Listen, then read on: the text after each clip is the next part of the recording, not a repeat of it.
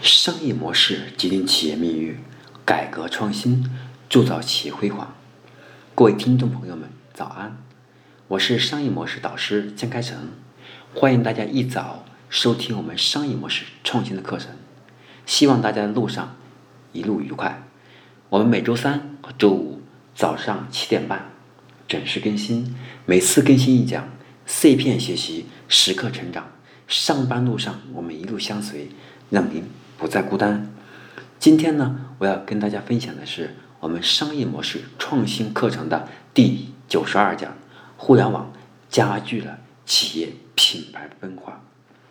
互联网的发展呢，在内部颠覆和外部这种冲击下，新变革已经逐渐击败了我们所有的对手，因此我们和各个同行者之间开始对品牌也在重新思考，到底客户对品牌的认知是怎么样的？我们企业又该如何去打造我们层级化和分化的这种品牌影响力？通过互联网，把我们的客户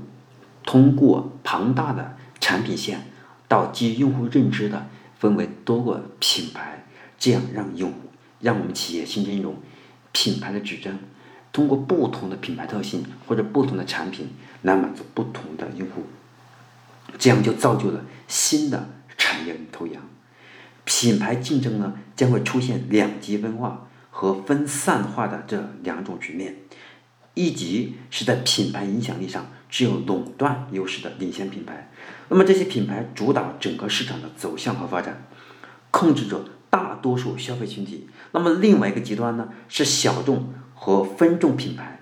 那么这些品牌呢，形成不同的社群圈子，占有较少的市场份额，而整体的份额且相当大。品牌进化史本质上我认为就是一个差异化的历史啊。其实看好我今天各位听众朋友在路上，给大家是听的时候呢，也希望结合案例让大家更好的消化。无论是苹果、耐克等等其他的，我们在品类当中有一个明确的差异化的定位，并且成为某一个字眼的行业的代名词。每一次差异化都创造了和造就了我们领导品牌的机会，给那些过去没有品牌而今天可以创造品牌，从另外还可以和我们过去有一定品牌实力的企业可以进行品牌竞争。那我们可以以小博大，用以小博大的方式，核心是因为我们掌握了用户的一个刚需或者一个小众的需求，而利用小众需求呢，可以让我们的产品通过产品的方式逐渐把品牌植入消费者的心智。所以顾客为主的互联网营销方式必然会造成顾客在互联网上对产品选择，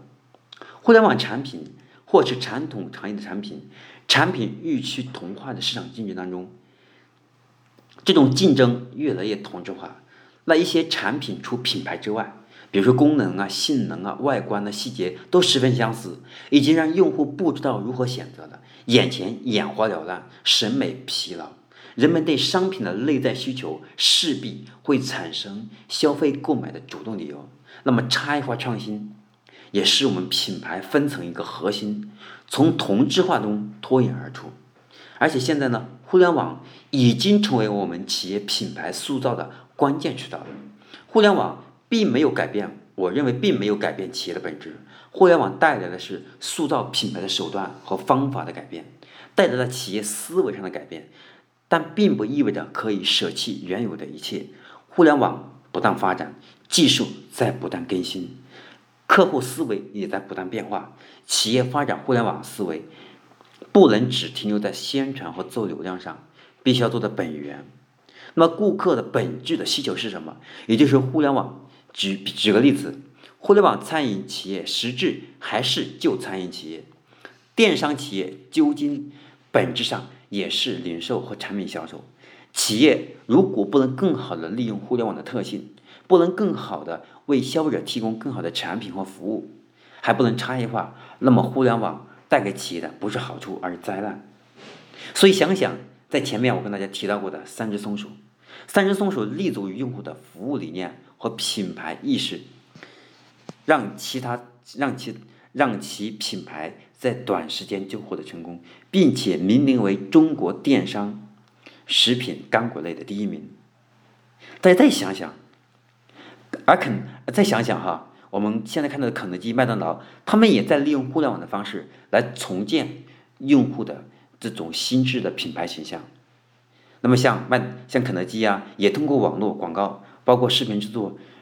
与其他的这个 SNS 这种社交也都在去做，但他们还是一种传统的这种思维方式，加了一点互联网的一种要素在里面而已。而三松鼠它完全是利用互联网思维而搞出了一个品牌。所以我们在第92讲，互联网加速的品牌分化，核心还是给我们用互联网思维对品牌重新定位和认知的一个过程。那么我们如何去利用好这个认知，如何去利用消费者现在认知的变化和我们产品的品牌小众化的这种商机，或者叫蓝海的战略，为我们下一个铺垫，这将是至关重要的。所以说我们说要利用互联网充分满足顾客需求，来创造顾客完美的体验，以客户为本，满足其需求，也是我们企业经营的本质。其实互联网时代啊，信息的主要载体是以人的行为为核心的随时随地的背景。那么市场的主导力量从传统的产品之上的重心转移到关注用户，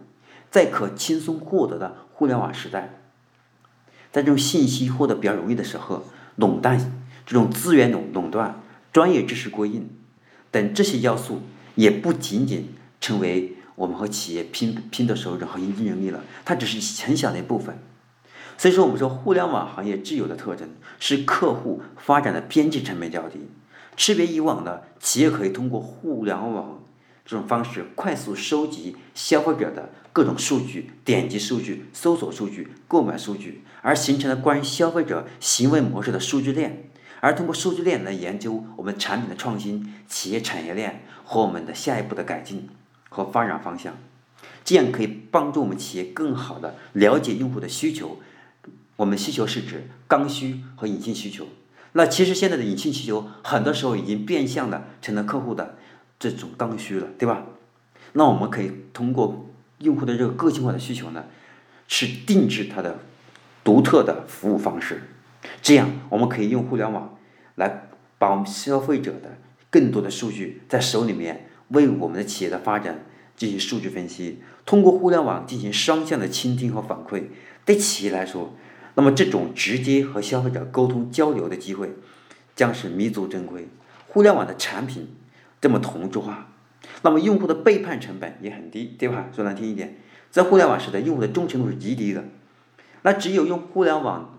加上我们社群，加上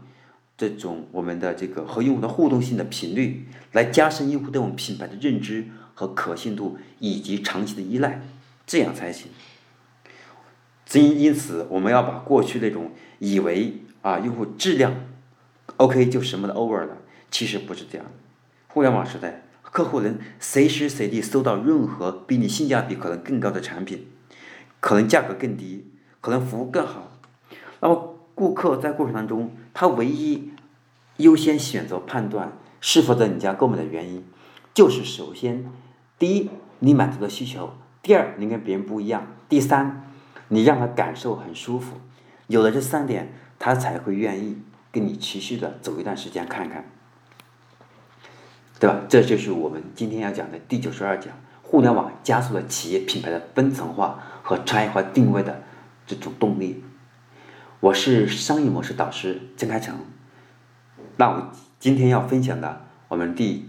92讲，互联网加速了企业品牌分化，就讲到这里。